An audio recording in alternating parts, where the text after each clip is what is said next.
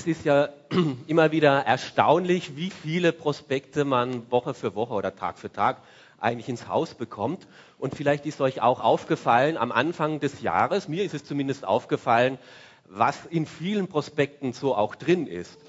Also ganz viele äh, wollen jetzt gerade äh, recht gesunde Artikel verkaufen, zum Beispiel so Bioprodukte oder so Müslis oder sowas eben, dass man jetzt zum neuen Jahr mit dem Gesunden, was man sich ja eh vorgenommen hat, man will sich ja gesund ernähren, dass man das auch erstmal dadurch ausdrückt, dass man halt Müsli kauft oder sowas. Oder eben noch viel mehr, eben diese ganzen äh, äh, Fitnessartikel ebenso.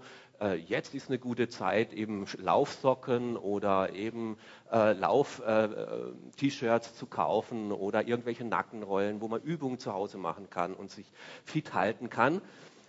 Man soll den guten Vorsatz im neuen Jahr wenigstens dadurch zum Ausdruck bringen, dass man schon mal was dafür kauft. Und ich weiß jetzt nicht, wie es euch mit diesen guten Neujahrsvorsätzen so, äh, so geht, äh, ob ihr äh, welche gefasst habt und jetzt eine Woche später gibt es es noch. Oder ob ihr das schon so macht wie ich, dass ich mir gar keine mehr vornehme, weil die vom letzten Jahr habe ich auch nicht gehalten. Also ähm, vielleicht hat sich das inzwischen auch schon ein bisschen erübrigt mit den Neujahrsvorsätzen. Auf jeden Fall Jakobus, äh, der Schreiber dieses Jakobusbriefes aus dem Neuen Testament, der hätte einen Wunsch, einen Neujahrsvorsatz für uns. Und zwar gesund und stark im Glauben durchs neue Jahr. Gesund und stark im Glauben. Er schreibt uns einen Brief im Neuen Testament mit dieser Frage, wie werde ich ein reifer, ein gesunder Christ? Wie werde ich meinem Glauben fest und standhaft, eben fit und gesund? Und er gibt da ganz erstaunliche Anregungen dazu. Und wir werden von jetzt, von Neujahr bis Ostern, ein Fitnessprogramm mit ihm mitmachen, also den Jakobusbrief gemeinsam lesen und sein Fitnessprogramm, wie werden wir gesund und stark im Glauben folgen. Und ich möchte dich einladen, bei diesem Fitnessprogramm mitzumachen regelmäßig, jeden Sonntag zu kommen. Es wäre dumm, wenn du eine Übung verpasst und dann vielleicht manche Muskelpartien bei dir im Glaubensleben nicht so ausgeprägt sind, weil du nicht äh, mitgekommen hast, wie die richtig geht. Äh, und ich kann dir jetzt schon verraten, der Jakobusbrief, der Jakobus wird uns ins Schwitzen bringen. Das wird nicht nur theoretisch abgehen, so wenn ich schon mal gehört habe, wie die Übung geht, dann reicht es ja. Also nur am Sonntag dabei sitzen, das wird nicht reichen. Davor wächst unser Glaubensleben nicht. Und das werden wir auch gleich schon jetzt am Anfang ziemlich spüren und herausbekommen. Also eine Absichtserklärung für das neue Jahr ist schon mal ganz gut, wenn du die heute fasst. Aber es braucht dann doch mehr. Und darum geht es Jakobus auch in seinem Brief überhaupt. Ihn beschäftigt die Frage, wie das Glaube nicht nur Theorie bleibt, wie kann es passieren, dass sie auch zur Praxis wird? Wie er hilft uns zu verstehen, dass es zum Reden hier im Gottesdienst auch das Handeln dazukommen muss. Er möchte helfen, dass das Christsein der Worte zu einem Christsein des Alltags, des täglichen Lebens wird. Jakobus schreibt diesen Brief ähm, um uns zu helfen, dass wir ein eindeutiges, ein festes, ein glaubwürdiges Leben als Christen entwickeln können. Und er sagt immer wieder, Glaube zeigt sich darin. Glaube passiert nicht nur im Kopf und im Herzen, sondern Glaube zeigt sich. Glaube wird konkret, Glaube wird praktisch, Glaube wird im Alltag sichtbar. So, und heute beginnen wir heute gleich ähm, mit dieser ersten Lektion. Aber vielleicht schauen wir uns zuerst mal den Trainer selber an. Wer ist denn dieser Trainer im Glauben, dieser Jakobus selbst? Glaube zeigt sich auch bei Jakobus selbst. Also wer eine Bibel dabei hat, darf den Jakobusbrief aufschlagen. Das ist der erste Vers aus seinem Brief im Neuen Testament. Jakobus, Diener Gottes und des Herrn Jesus Christus an die zwölf Stämme, die in der Fremde leben euch allen sende ich meinen Gruß und mit diesem Gruß eben diesen Brief. Wer ist denn jetzt dieser Jakobus? Es ist nicht der Jünger Jakobus, der also drei Jahre mit den zwölf anderen, also mit den elf anderen gemeinsam da mit Jesus unterwegs war, weil in der Apostelgeschichte 12 haben wir gelesen, er ist schon recht früh äh, wegen seines Glaubens umgebracht worden. Das war schon im äh, 44. Jahr. Von Herodes Agrippa ist er dort, lesen wir in Apostelgeschichte 12. Also der kann es jetzt nicht sein. Es ist Jakobus, der leibliche Bruder von Jesus, naja, eigentlich Halbbruder, ja, also äh, ihr wisst schon, also Maria war beteiligt, Josef nicht, bei Jesus, genau, äh, bei Jakobus schon. Also Jesus hatte vier Brüder, wissen wir, und mindestens zwei Schwestern, weil Schwestern werden im Plural erwähnt, aber nicht so genau gesagt, sind es zwei, drei, vier oder fünf. Auf jeden Fall ist Jesus eigentlich auch in einer großen Familie groß geworden. Und dieser Jakobus und alle auch seine anderen Geschwister haben zu Lebzeiten von Jesus nicht so viele Stücke auf Jesus gehalten. Naja, also ich kenne meinen Bruder auch schon von klein auf. Wir haben lange, lange Jahre das gleiche Zimmer geteilt. Also meinen Bruder als Gott verehren, das würde mir wirklich schwer fallen. Ja? Und zu Lebzeiten ist es Jakobus auch schwer gefallen. Ja? Okay, Jakobus, Jesus hat viele Wunder und erstaunliche Dinge getan. Verändert hat sich das bei Jakobus erst bei der Kreuzigung, bei der Auferstehung. Bei der Kreuzigung war er neben Maria am Kreuz gestanden und er hat gesehen, wie sein Bruder stirbt und hat gesagt, das ist wirklich außergewöhnlich. Und vor allem drei Tage später hat er Jesus als Auferstandenen erlebt. Und ab dem Moment hat er gewusst, dieser Jesus, mein Halbbruder, ist nicht nur Mensch. Es ist offensichtlich, er ist Gott. Er ist Gottes Sohn. Und ab da ist er zum Glauben gekommen und hat, äh, ist ihm nachgefolgt. Und hier bezeichnet sich Jakobus jetzt selbst nicht als ich bin der Bruder des auferstandenen Herrn oder sowas. Ja. Und er bezeichnet sich auch nicht, wie man an anderen Stellen in den Briefen so lesen kann, äh, geliebte, als geliebtes Kind oder als Erwählter oder als Heiliger. Er bezeichnet sich hier selbst als Diener Gottes und des Herrn Jesus Christus. Ich bin ein Diener, ein Sklave, ein Knecht, egal was das Leben mit sich bringt, ob es so endet wie mein Namensvetter, der vor einigen Jahren hier in der Gemeinde umgebracht worden ist, Jakobus, der Jünger, wie auch immer. Und das wünsche ich uns auch, diese Einstellung. Ich folge Jesus, dem Herrn. Ich bin sein Diener. Er ist Gott und ich sein Diener. Und das bringen wir manchmal durcheinander, auch wenn wir beten, meinen wir manchmal, Gott, so kannst du das doch nicht machen. Du musst doch jetzt auf das hören, wie ich das machen möchte oder sowas. Ja? Und Jakobus als Trainer sagt gleich, also wenn wir das durcheinander bringen, haben wir ein Problem. Es muss gleich klar sein, wer hier der Chef ist und wer hier mitmacht. Und Jakobus hat das in seinem Leben von Anfang an deutlich gemacht. Jakobus hat selber das Gesetz des Mose, weil er ja Jude war, er ist in Israel äh, zum Glauben äh, aufgewachsen und er ist dann Christ geworden. Er hat auch an den Messias geglaubt, aber er hat weiterhin das Gesetz des Mose gehalten. Und so haben sie sich ein bisschen aufgeteilt. Petrus, äh, Paulus, der ist dann zu den Völkern gegangen und hat mitgeholfen, dass Menschen, die nicht in einem christlichen, jüdischen Kontext groß geworden sind, dass sie von Jesus erfahren. Und Jakobus hat gesagt, ich bin in Israel groß geworden. Meine Aufgabe ist, dass es meine Landsleute von Jesus Christus hören und erfahren, dass dieser Messias, der durch die Propheten angekündigt ist, auch tatsächlich der verheißene Sohn Gottes ist. Und so hat er weiterhin auch die Gebote und das Gesetz des Alten Testamentes gehalten, eine lebendige Frömmigkeit gelebt. Es heißt von ihm, er war jeden Tag im Tempel auf den Knien und hat für sein Volk gebetet. Und er stand auch in seinem Volk in hohem Ansehen. Nachdem dann ähm, klar geworden sind, dass die Christen nicht mehr nur so irgendwie ein paar seltsame Juden sind, sondern dass sich da wirklich ein neuer Glaube herauskristallisiert, eine ganz neue Gruppe der Christen eben, gab es dann in Jerusalem verschiedene Verfolgungswellen. Und wie das auch heute äh, immer wieder in den verschiedensten Ländern ist, zuerst wird gegen die Leiter vorgegangen. Wir tun mal die Köpfe absäbeln und hoffen, dass sich dann die ganze Bewegung in Luft auflöst und sich zerstreut. Und so gab es eben eine erste Verfolgung, wo eben vor allem äh, die äh, Hirten, eben Jakobus, und dann musste Petrus auch das Land verlassen und die Leiter mussten das Land verlassen.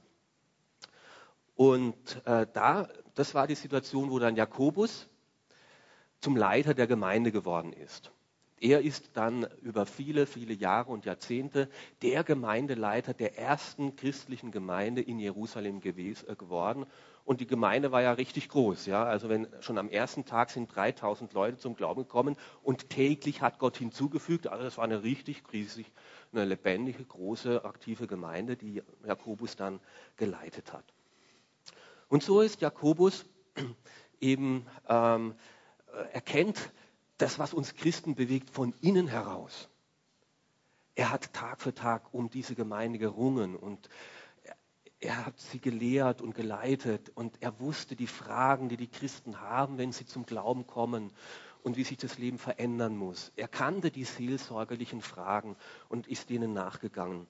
Er redet also nicht irgendwie wie ein Manager von außen, der eingeladen wird und jetzt bringen Sie hier mal den Laden auf Vordermann oder sowas, sondern er hat Jahrzehnte das von innen heraus und das spürt man in seinem Brief. Er lebt das selber, er ist selber ein Vorbild und er möchte den anderen helfen, dass sie auch im Glauben fest und stark und gesund werden. Jetzt schreibt er diesen Brief nicht jetzt an seine Gemeinde in Jerusalem, weil naja, da hat er ja jeden Sonntag eh gepredigt. Er schreibt es, es heißt hier an die zwölf Stämme in der Zerstreuung. Und das ist so ein bisschen eine Umschreibung. Äh, nachdem nämlich die, ersten, äh, die äh, erste Verfolgungswelle vorbei war, die hauptsächlich gegen die Leiter ging, einige war dann ein bisschen wieder Frieden und einige Jahre später fing aber wieder eine Verfolgungswelle an, die dann jetzt gegen alle Christen gegangen ist.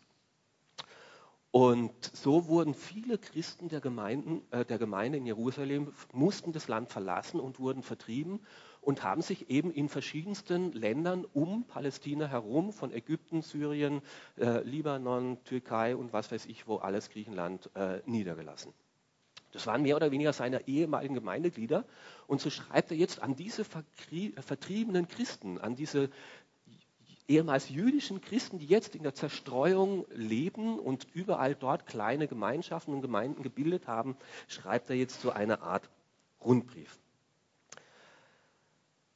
Ähm es schien so, dass die Christen jetzt, wo sie die Verfolgung hinter sich haben in diesen neuen Ländern, wo sie jetzt waren, wirklich ihren Glauben frei leben konnten und nicht mehr unter Verfolgung und Situation, äh, Repressalien zu leiden hatten. Sie waren jetzt auf einmal aber auch in einer ganz neuen Situation. Vorher war das ja so, wir sind Juden, Christen und wie man als Christ lebt, war eh klar. Das war schon vorgegeben durch unsere Kultur, das war eine Einheitskultur.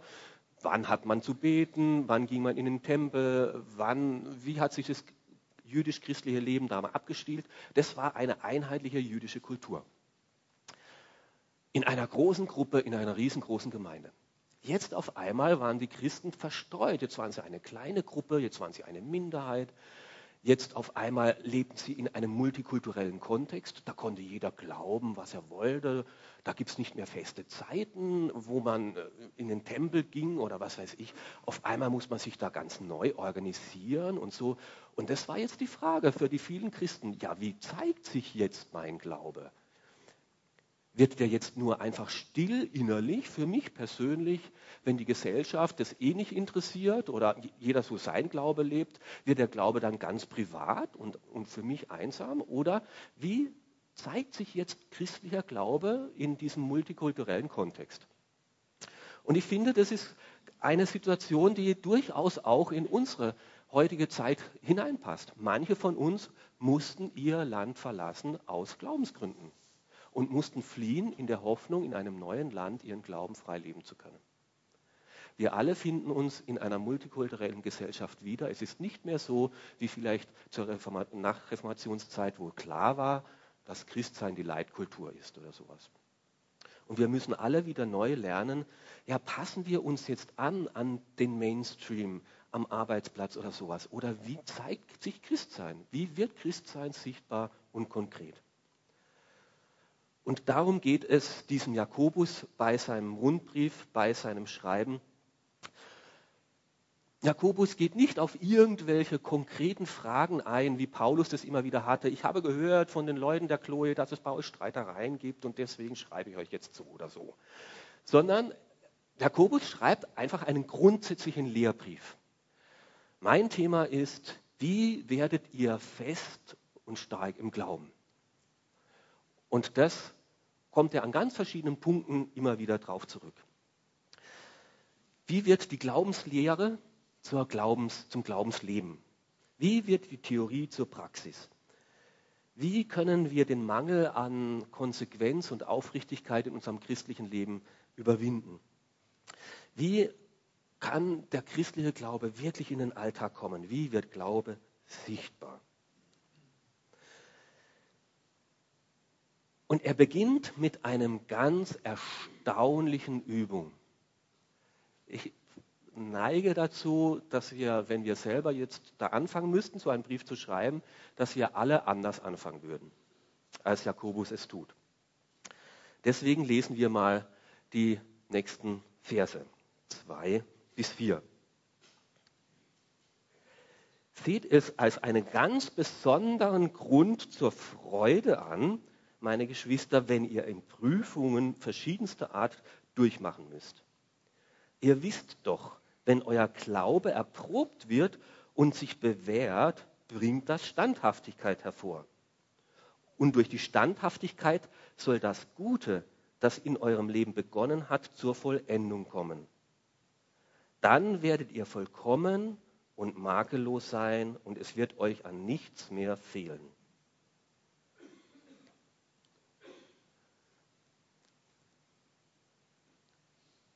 Seht es als einen besonderen Grund zur Freude an. Ich würde jetzt erwarten, ja, wenn wir herzliche Gemeinschaft mit anderen Christen erleben, wenn ihr an ermutigenden Lobpreiszeiten teilnehmen könnt, wenn ihr tiefgründige Predigten hört, wenn ihr ermutigende Bücher lesen könnt, dann wird das euren Glauben stärken. Also das würde ich jetzt erwarten. Nichts hier. Seht es als Grund zur Freude an, wenn ihr in Prüfungen verschiedenster Art durchmachen müsst. Also und mit Prüfungen meint jetzt hier der Jakobus nicht irgendwie, hat jetzt im Kopf kein Klassenzimmer mit Tischen und Stühlen oder sowas, wo jetzt irgendwie eine Schularbeit absolviert werden muss, sondern er meint Bewährungsproben des Lebens, Anfechtungen im Alltag, also echt schwierige Situationen. Das können Krankheitszeiten sein, das können Folgen von eigener Unzulänglichkeit und Sünde sein, es können aber auch Repressalien von außen sein, Verleumdungen und äh, Verfolgungssituationen.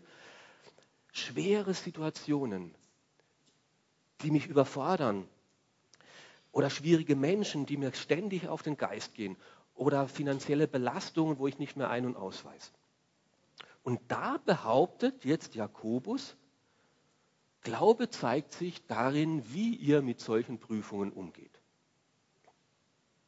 Wenn ihr als Christen nicht verzweifelt und nicht davonrennt, nicht entmutigt liegen bleibt, sondern sagt, mit Gottes Hilfe schaffe ich das. Dann werdet ihr reif, dann werdet ihr wachsen, dann werdet ihr Anfechtungen überwinden und diese Anfechtungen werden etwas Gutes in eurem Leben bewirken. Eine wirklich ungewöhnliche Lektion finde ich das. Eine schwierige Lektion, die wir vielleicht alle erst noch neu lernen müssen.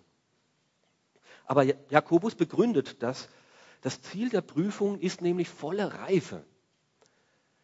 Dass wir unser ganzes Potenzial als Christen entfalten sollen. Dass wir nicht irgendwie hinter dem zurückbleiben, was Gott sich vorstellt für unser Leben. Unser Glaube soll zur Reife, zur Vollkommenheit kommen, eben gesund, tief und fest werden. Manch einer fragt sich, boah, ist das nicht ein bisschen zu steil? Vollkommenheit? Vollkommenheit im Glauben? Also ähm, ist das nicht eine Nummer zu groß? Ist der Paulus überhaupt noch biblisch?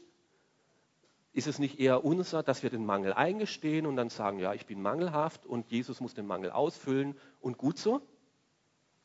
Na, aber Jesus hat selber im Matthäus-Evangelium gesagt, im Matthäus Kapitel 5, Vers 48, ihr sollt vollkommen sein, wie mein Vater im Himmel vollkommen ist. Paulus, äh, Jakobus wiederholt das, was sein Bruder, Halbbruder gesagt hat.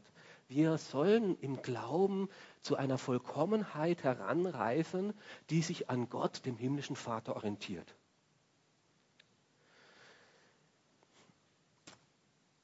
Im Sport oder in der Musik, da schätzen wir das, wenn Menschen nach einer Reife, nach einer Perfektion, nach einer Vollkommenheit streben. Ist es nicht so?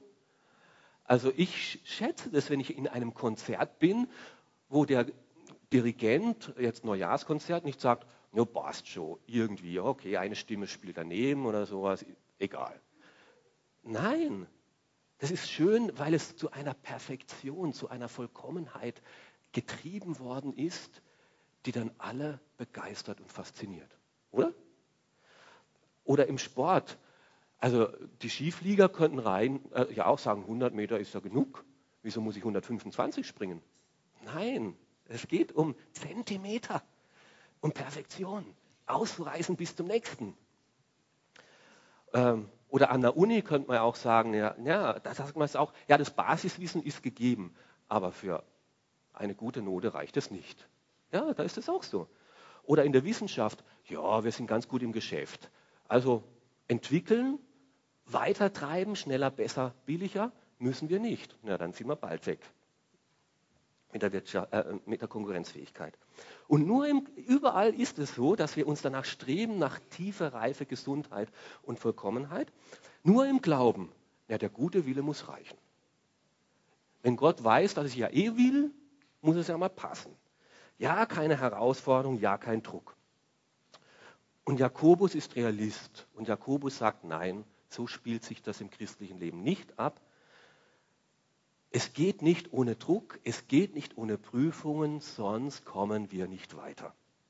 Wir sollen uns die Prüfung nicht aussuchen. Wir sollen nicht sagen, ja bitte alle Probleme zu mir. Aber das Leben wird nicht anders sein, als ob das die eine oder andere Bewährungsprobe sich in meinem Leben einstellen wird.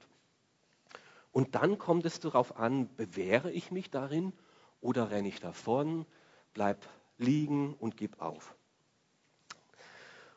Und wenn jetzt diese Bewährungsproben des Lebens kommen, dann wird Gott nicht derjenige sein, der das erste Ziel hat, oh, schwierige, belastende Situation möglichst schnell weg. Das ist ja unser Wunsch und unser Anliegen. Gott soll mir helfen, dass mein Leben einfacher wird. Ja, hm. Gott hilft mir immer wieder, aber nicht immer, dass das Leben einfacher wird.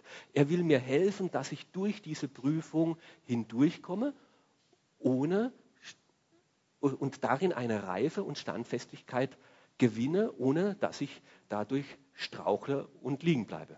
Dafür will er mir helfen. Er wird mir aber nicht das Problem weghelfen, sondern er will mir helfen, dass ich in dieser Belastungsprobe Standfestigkeit gewinne. Gottes Ziel ist vielmehr unsere Gesundheit dass wir gesund und fest und reif werden im Glauben. Und dazu braucht es auch äh, Prüfungen, die uns helfen sollen, dass wir gestärkt daraus hervorgehen. Wollen wir also auch einen gesunden und reifen Glauben haben, dann sagt uns Jakobus ganz am Anfang, ohne Schwitzen, ohne Standhalten, ohne wirklich kämpfen wird es nicht gehen. Und in diesen Prüfungen, erst dann merken wir ja, wo wir eigentlich wirklich stehen. Ja, am Anfang gibt es meistens dann so ein Krafttraining oder irgendwie so und dann merkt man, ja, puh, also 20 Minuten laufen ist schon ganz schön anstrengend und ich dachte, ich schaffe gleich einen Halbmarathon oder sowas. Ja, okay, aha, da muss ich anfangen, aha, da stehe ich wirklich. In Prüfungen merken wir, wo wir wirklich stehen. Und allzu meist denken wir, ja, wir sind ja schon viel weiter, weil wir haben ja schon so viel gehört und so viel Gutes aufgenommen, aber es ist noch nicht unsere Kraftquelle geworden, es ist noch nicht unser Muskel geworden, unser Aufbau geworden.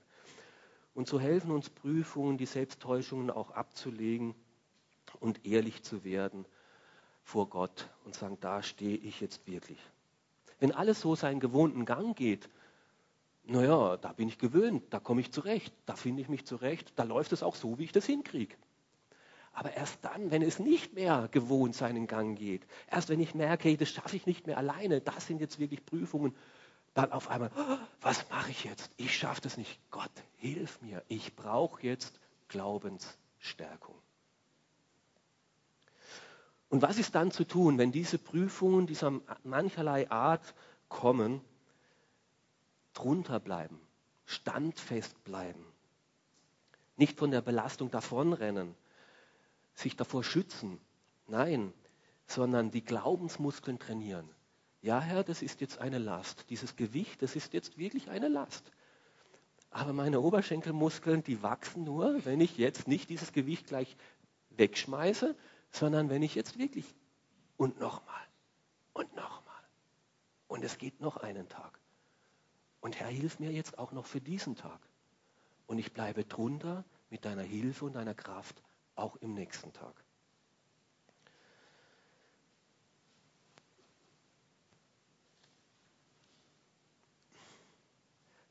Ich habe einen Spruch gelesen in einem Kommentar, der nicht ganz gut fand.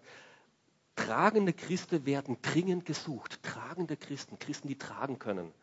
Christen, die man ertragen muss, gibt es schon genug. Und ich wünsche uns, dass wir zu tragenden Christen werden. Wer aber tragen will, wer leiten will, der muss auch leiden. Leitung ohne Leiden gibt es nicht.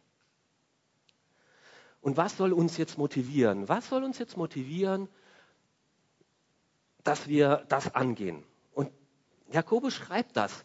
Freude. Mitten in den Prüfungen. Schon Freude, wenn du oh, noch ein Tag. Freude, nicht verkrampft, sondern Freude. Also wir denken ja, ich denke ja immer so mehr in die Richtung, eben es kommt eine Prüfung und wenn ich dann Stand gehalten habe und wenn es dann zu einer Vollkommenheit, zu einem Muskel Glaubenswachstum gekommen ist, dann am Ende kommt die Freude. Und wahrscheinlich die Vollkommenheit, ja, hm, kommt ja eh erst im Himmel, also kommt die Freude erst im Himmel. Bis dahin ist es mühsam und schwer im christlichen Leben. Jakobus schlägt uns was anderes vor. Jakobus sagt, nimm doch die Freude nach vorne. Ja? Es kommen Prüfungen und freue dich jetzt schon, dass Gott dir das zutraut, diese Prüfung auch zu bewältigen und zu bestehen. Und mit dieser Freude, dass Gott etwas Gutes daraus hervorbringen möchte, das gibt dir Standhaftigkeit und daraus erwächst dann die Vollkommenheit. Und auf der einen Seite macht es Sinn, auf der anderen Seite ist es aber unheimlich schwer. Es ist nicht so unsere erste natürliche Reaktion. Boah, ein Autounfall, ah, und finanziell haben wir es eh nicht gut. Ich freue mich ja mal, weil Gott wird da eine Lösung schenken. Ja. Es ist nicht so das Natürliche, so das Erste, was uns so kommt. Ja. Das verstehe ich schon. Aber wir müssen es doch lernen. Wenn Gott uns Prüfungen zumutet, will er dir, mir auch die Kraft dazu geben, dass wir bestehen können. Und er sagt, ja, freue dich daran, dass ich dir das zutraue, das zu bewältigen. Freue dich daran, dass ich an deiner Seite bin. Freue dich daran, dass ich dir die Kraft gebe, die du selber nicht hast. Freue dich daran, dass dein Glaube wachsen wird. Wahrscheinlich kennen manche, viele von uns dieses Bild. Äh, Hermann Mayer, genau. Siehst du das durch die Brille? Nein. Du siehst es durch den Sturz. Ja, das ist äh, äh, bei der Olympiade äh, in Nagano Winterspiele 1998 gewesen. Und beim Abfahrtsrennen eben Hermann Mayer ist da wirklich 40 Meter quer senkrecht durch die Luft geflogen. Und es war ein Mordsturz. Unglaublich, wie es den zerlegt hat. Erstaunlicherweise war gar nicht so viel kaputt. Prellungen und alles Mögliche, Blutergüsse ohne Ende.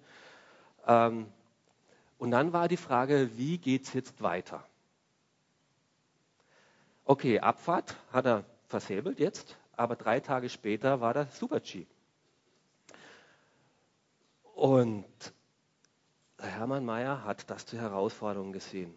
Nicht aufzugeben, nicht liegen zu bleiben, nicht zu sagen, ja, jetzt muss ich erstmal mental wieder stark werden, sondern zu sagen, ich pack das an. Und drei Tage später ging er wieder auf die Piste und hat den Super-G mit einer Goldmedaille gewonnen. Und ab dem Tag, in, weil er diese Bewährungsprobe bestanden hat, wurde aus ihm der Superheld, der Herminator. Ohne, er war vorher schon ein guter Skifahrer, aber zur Perfektion, zur Reife, zum Idol, zum Vorbild ist er erst durch diese Bewährungsprobe gekommen. Damit nicht genug. Drei Jahre später ein, Auto, äh, ein Motorradunfall.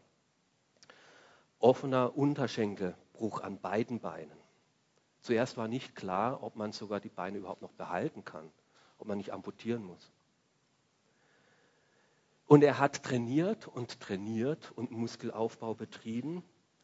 Und zwei Jahre später war er wieder der Sieger am Kitzsteinhorn auf der Streif. Goldmedaille. Ein Vorbild geworden für Generationen von Skirennläufern, weil er Prüfungen sich bewährt hat, nicht aufgegeben hat, nicht liegen geblieben ist, sondern standhaft war. Eine Prüfung nicht davongerannt, sondern die Motivation behalten, standhaft geblieben und zu einer Vollkommenheit gebracht. Und das wünscht uns Jakobus. Das wünscht uns Jakobus auch im Glauben. Ähm, jetzt muss ich wieder zurück, genau. Dass wir fest werden im Glauben als Christen. Dass wir sagen, ich bin ein Diener und egal was Gott mir an Prüfungen zuschickt, ich werde mit ihm das bewältigen, weil er der Chef ist, er weiß es am besten, was ich verkrafte und was nicht. Und ich möchte mich freuen, dass Gott es gut meint mit mir und ich möchte mit seiner Hilfe rechnen. Ich möchte diese Prüfung bestehen, ich möchte zu einem reifen, gesunden Christen werden. Natürlich weiß Jakobus auch, dass wir das nicht aus eigener Kraft schaffen. Niemand hat diese Kraft von sich alleine.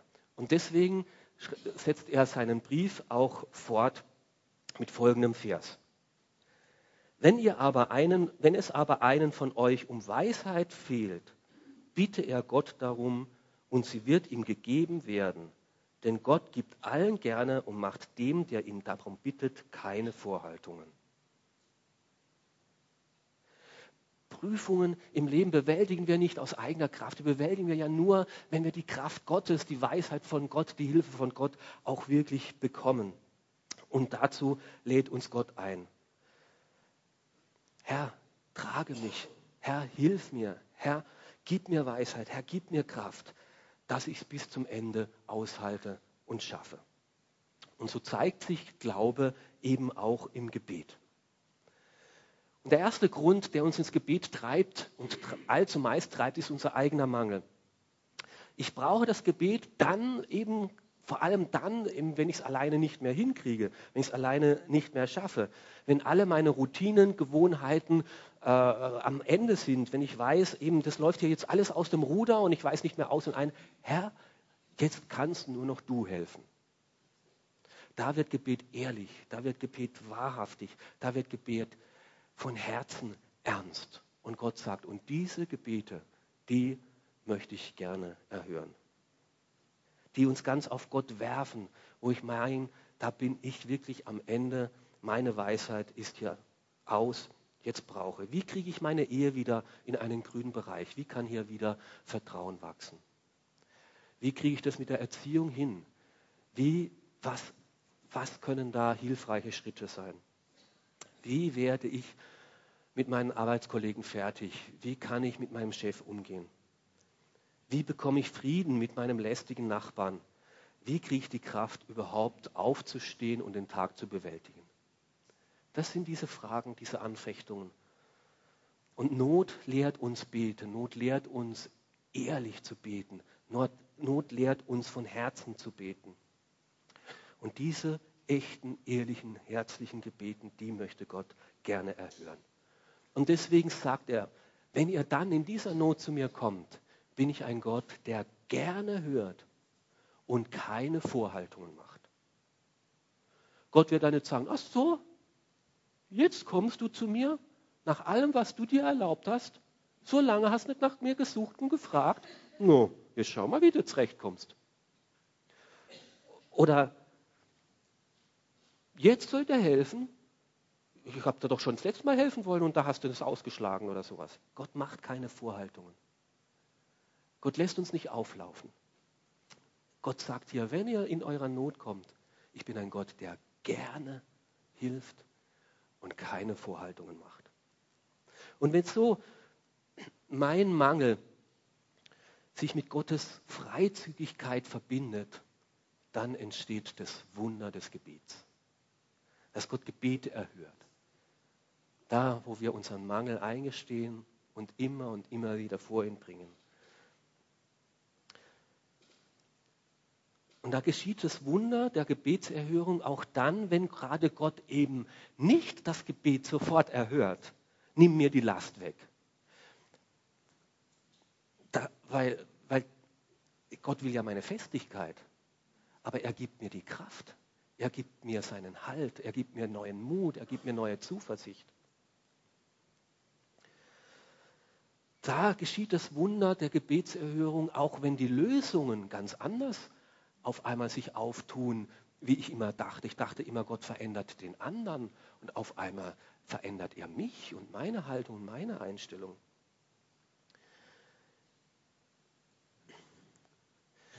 Und so sollen wir mit Zuversicht, voll Glauben, unseren Mangel in Gottes Gegenwart bringen, in der Hoffnung, im Vertrauen, er schenkt Lösungsmöglichkeiten. Und weil Jakobus so aus der Praxis kommt, fängt er, kommt hier der nächste Vers. Ähm, das ist sehr interessant. Er sagt, das Problem ist nämlich gar nicht da draußen, sondern das Problem beginnt bei uns innen in unserem Gebetsleben schon selber.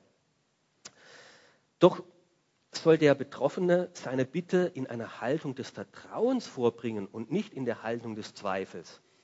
Denn wer zweifelt, gleicht einer Meereswoge, die vom Wind aufgepeitscht einmal hierhin und dann wieder dorthin getrieben wird. Ein solcher Mensch soll nicht meinen, er werde vom Herrn etwas bekommen, denn er ist in seinem Innersten gespalten und seine äh, Unbeständigkeit kommt bei allem, was er unternimmt, zum Vorschein. Wenn wir, sagt Jakobus, in Glaubensproben nicht bestehen können, dann liegt das nicht, weil Gott nicht da ist und gerne hört und dir die Kraft gibt, sondern dann liegt es an uns selber, weil wir sie nicht immer in Anspruch nehmen. Wir beten zwar, aber erwarten es dann eigentlich nicht wirklich von ihm. Und Jakobus macht uns auf eine weitere Herausforderung eben aufmerksam. Wir müssen, wenn wir beten, schon zuversichtlich beten und im Glauben beten und sagen, Gott, du bist wirklich real. Und ich glaube wirklich, dass du mir hilfst. Und ich vertraue darauf, dass du und mein Gebet jetzt einen Unterschied machen. Und dass wir nicht so beten wie, ja Gott, hilf mir bitte. Und gleichzeitig, hm, was kann ich jetzt tun und, und äh, wo kann ich jetzt Menschen mobilisieren, dass sie mir helfen. Ähm, ja, Gott wird mir helfen, aber wahrscheinlich wird es doch nicht, weil hm, äh, er lässt mich doch dann doch wieder auflaufen und alleine oder sowas, so hin und her gerissen und erwarten doch nicht wirklich eine Veränderung. Ja, bitte, Herr, hilf mir, diese Sünde zu überwinden. Ja, aber ich habe sie ja schon die letzten dreimal nicht überwunden, also ich werde sie auch. Ich kaufe mir gleich schon mal die Süßigkeiten ein, weil das, wenn ich in Versuchen komme, auch was da ist oder sowas. Ja. Also ihr versteht's, ja. Also schon die Vorbereitung schon wieder treffen und so. Unsere fleischlichen, ja, ich will ja, dass mir Gott hilft, aber ich will meine fleischlichen Vorstellungen auch nicht aufgeben. Und das Problem bei den Anfechtungen ist nicht so sehr die Probleme da draußen, sondern das Problem ist die Probleme in mir selber. Bin ich wirklich davon überzeugt, dass Gott real ist und da ist in meinem Problem, auch jetzt in diesem Problem? und dass er mir Weisheit und Kraft geben möchte. Und hier gebraucht Jakobus ein tolles Bild, eine Meereswoge, die vom Wind aufgepeitscht ist. Kommt der Wind von rechts, geht die Meereswoge dahin. Kommt der Wind von links, geht die Meereswoge dahin. Kriege ich heute die Nachricht, oh, dann ist es so, komme ich noch in die andere Nachricht, oh, dann, dann ist es so, ist das da dran. Das hat überhaupt nichts mit Festigkeit zu tun, sondern hin und her getrieben von den äußeren Umständen ja Gott, bitte hilf mir, aber wahrscheinlich wird er mir doch nicht helfen. Aber Herr, ich brauche deine Hilfe, aber warum muss ich doch auch wieder alles alleine tun und so weiter und so weiter. Und wer so unbeständig ist in seinem Denken schon, schon in seinem innersten Herzen, ja, wie soll Gott ihm da helfen? Wie soll da Festigkeit und Stabilität im Glauben werden? Wenn Gott dann gerade zum falschen Zeitpunkt hilft, dann denkt er, ja, das habe ich wieder selber hingekriegt oder was weiß ich. Also, es ist wie ein Bettler, ja. Wenn ich als Bettler zu Gott komme und sage, ja Gott, bitte hilf mir. Und dann will mir Gott was geben, ah, na, vielleicht doch nicht. Vielleicht suche ich doch woanders mit meiner Büchse. Und ah, dann, ja Gott, aber ich brauche doch, ich brauche deine Hilfe. Und ah, Gott wird mir sicher nichts geben. Ja? Und Gott erwartet aber, ja, Herr, ich bin ein Bettler, ich habe Mangel. Und ich stehe hier und ich bleibe hier standhaft und du musst mir Weisheit und Kraft geben stille sein, standhaft bleiben, den Mangel im Gebet eingestehen und vertrauensvoll darauf warten, dass er hilft. Nicht auf mich schauen, auf meine Möglichkeiten, nicht auf die anderen schauen, was die alle tun, nicht auf die Umstände schauen, die so schwer und unüberwindbar sind, sondern auf Gott schauen, der gerne gibt und keine Vorhaltungen macht. Ihm vertrauen. Ja, Herr, Dich brauche ich. Du musst mir geben, weil ich schaffe es nicht alleine. Und so möchte uns zwar Jakobus nicht zu einem Herminator machen, aber vielleicht doch zu einem Leuchtturm, zu einem festen Turm mitten im Sturm, wo alle anderen hin und her getrieben durch die Meinungen, ihr als Christen dürft Menschen werden, die standhaft sind, weil sie Grund haben, weil sie fest geworden sind die sich in Jesus Christus, in Gott verwurzelt haben. Und dadurch dürft ihr Menschen werden, die anderen Orientierung geben, an den anderen sich ausrichten dürfen. Ihr dürft Gespaltenheit in eurem Christsein überwinden. Ihr dürft das Mittelmaß überwinden. Ihr dürft zu festen, gesunden Christen werden. Und so möchte ich euch einladen und euch fragen, wollt ihr mit den Jakobusbrief so lesen? Wollt ihr mit dieses geistliche Fitnessprogramm mit ihm durchmachen? Wollt ihr mit standhaft bleiben in Anfechtungen?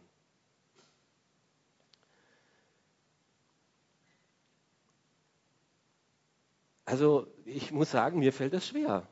Ich weiß so, was meine Anfechtungen sind, meine Prüfungen. Und ich weiß, was meine Reaktionsmuster sind. Meine erste Reaktion ist erstmal Frust. Ich bin frustriert, weil es so ganz anders ist, wie ich mir das gehofft habe. Und daraus erwächst oft Resignation. Gleichgültigkeit. Ich kann nichts tun, die anderen sind schuld, die Umstände sind schuld und sowas. Ja. Und dann, okay, Zweifel Gott, warum ist das wirklich so und so? Und dadurch Labilität und angeschlagen im christlichen Glauben. Das ist mein ganz natürliches Reaktionsmuster. Und Jakobus sagt uns in der ersten Reaktion, äh, in der ersten Lektion, Anfechtung, ja, die wird kommen aber nimm die Freude in dein Herz. Gott meint es immer noch gut. Er hat ein gutes Ziel mit dir, nämlich Reife. Und Gott ist da. Und darum jetzt nicht Gleichgültigkeit und Zweifel und Rückzug, sondern mutig beten. Bring deinen Mangel vor Gott und erwarte von ihm Hilfe. In Zuversicht. Und dann wird dein Glaube fest und stark. Und dazu lädt uns Jakobus ein, in dem Wissen, dass das uns manche Kraft und Schweiß kosten wird. Aber er sagt, du darfst die Prüfung des Lebens bewältigen. Du musst nicht liegen bleiben, du kannst sie bewältigen. Dein Glaube kann wachsen, du kannst ein vollständiger, reifer Christ werden. Und so möchte ich euch jetzt fragen, weißt du schon, was deine Prüfung gerade ist? Die Prüfungssituation, vielleicht hast du eh schon die ganze Zeit gedacht, ah ja, das ist genau für mich in meiner Situation, dann passt. Super, dann behalte es im Kopf. Vielleicht sagst du aber, ja, keine Ahnung, jetzt gerade läuft es ja äh, plus minus. Dann denk mal drüber nach, wenn das Ziel Gottes Vollkommenheit ist, dass wir so vollkommen werden, wie der himmlische Vater vollkommen ist. Wo bist du weit weg von dieser Vollkommenheit? Wo merkst du, ah, da bin ich aber wirklich noch nicht so, wie Gott sich das vorstellt? Dann ist das vielleicht deine Prüfung, deine Herausforderung an dem Punkt, wo die Muskeln noch überhaupt nicht aufgebaut ist, die Ausdauer noch gar nicht da ist, da anzusetzen. Und jetzt bringt das, diese Situation im Gebet vor Gott. Und sagen, das ist mein Mangel, das gestehe ich ein. Ich habe es schon so probiert und so probiert, ich krieg's nicht hin. Aber ich vertraue dir, dass du mir die Weisheit geben wirst. Und ich entschließe mich heute, ich werde jeden Tag darum beten. Gib du mir die Weisheit, die ich alleine nicht mehr habe. Und dann standhaft zu sein und zu sagen, ich halte es aus, so lange, bis Gott du mir die Kraft, die Ausdauer, die Weisheit gibst, das zu überwinden. Und ich bleibe standhaft, bis du mich zur Reife geführt hast. Und jeder, der das möchte, diese Schritte gehen möchte, den möchte ich einladen, seine Standhaftigkeit durch das Aufstehen auch zum Ausdruck zu bringen. Wir singen jetzt ein Lied, wo es um dieses Ocean, um diese Wellen, um diese Unsicherheit, um dieses Hin und Her geht. Und in diesem Lied wird gesagt, aber ich mache mich an Gott fest. Ich richte mich an ihm aus. Er möge mir die Wurzeln schenken, die ich brauche, dass mein Christsein standhaft wird, trotz Glaubensproben. Jeder, der möchte, darf zum folgenden Lied dann aufstehen. Amen.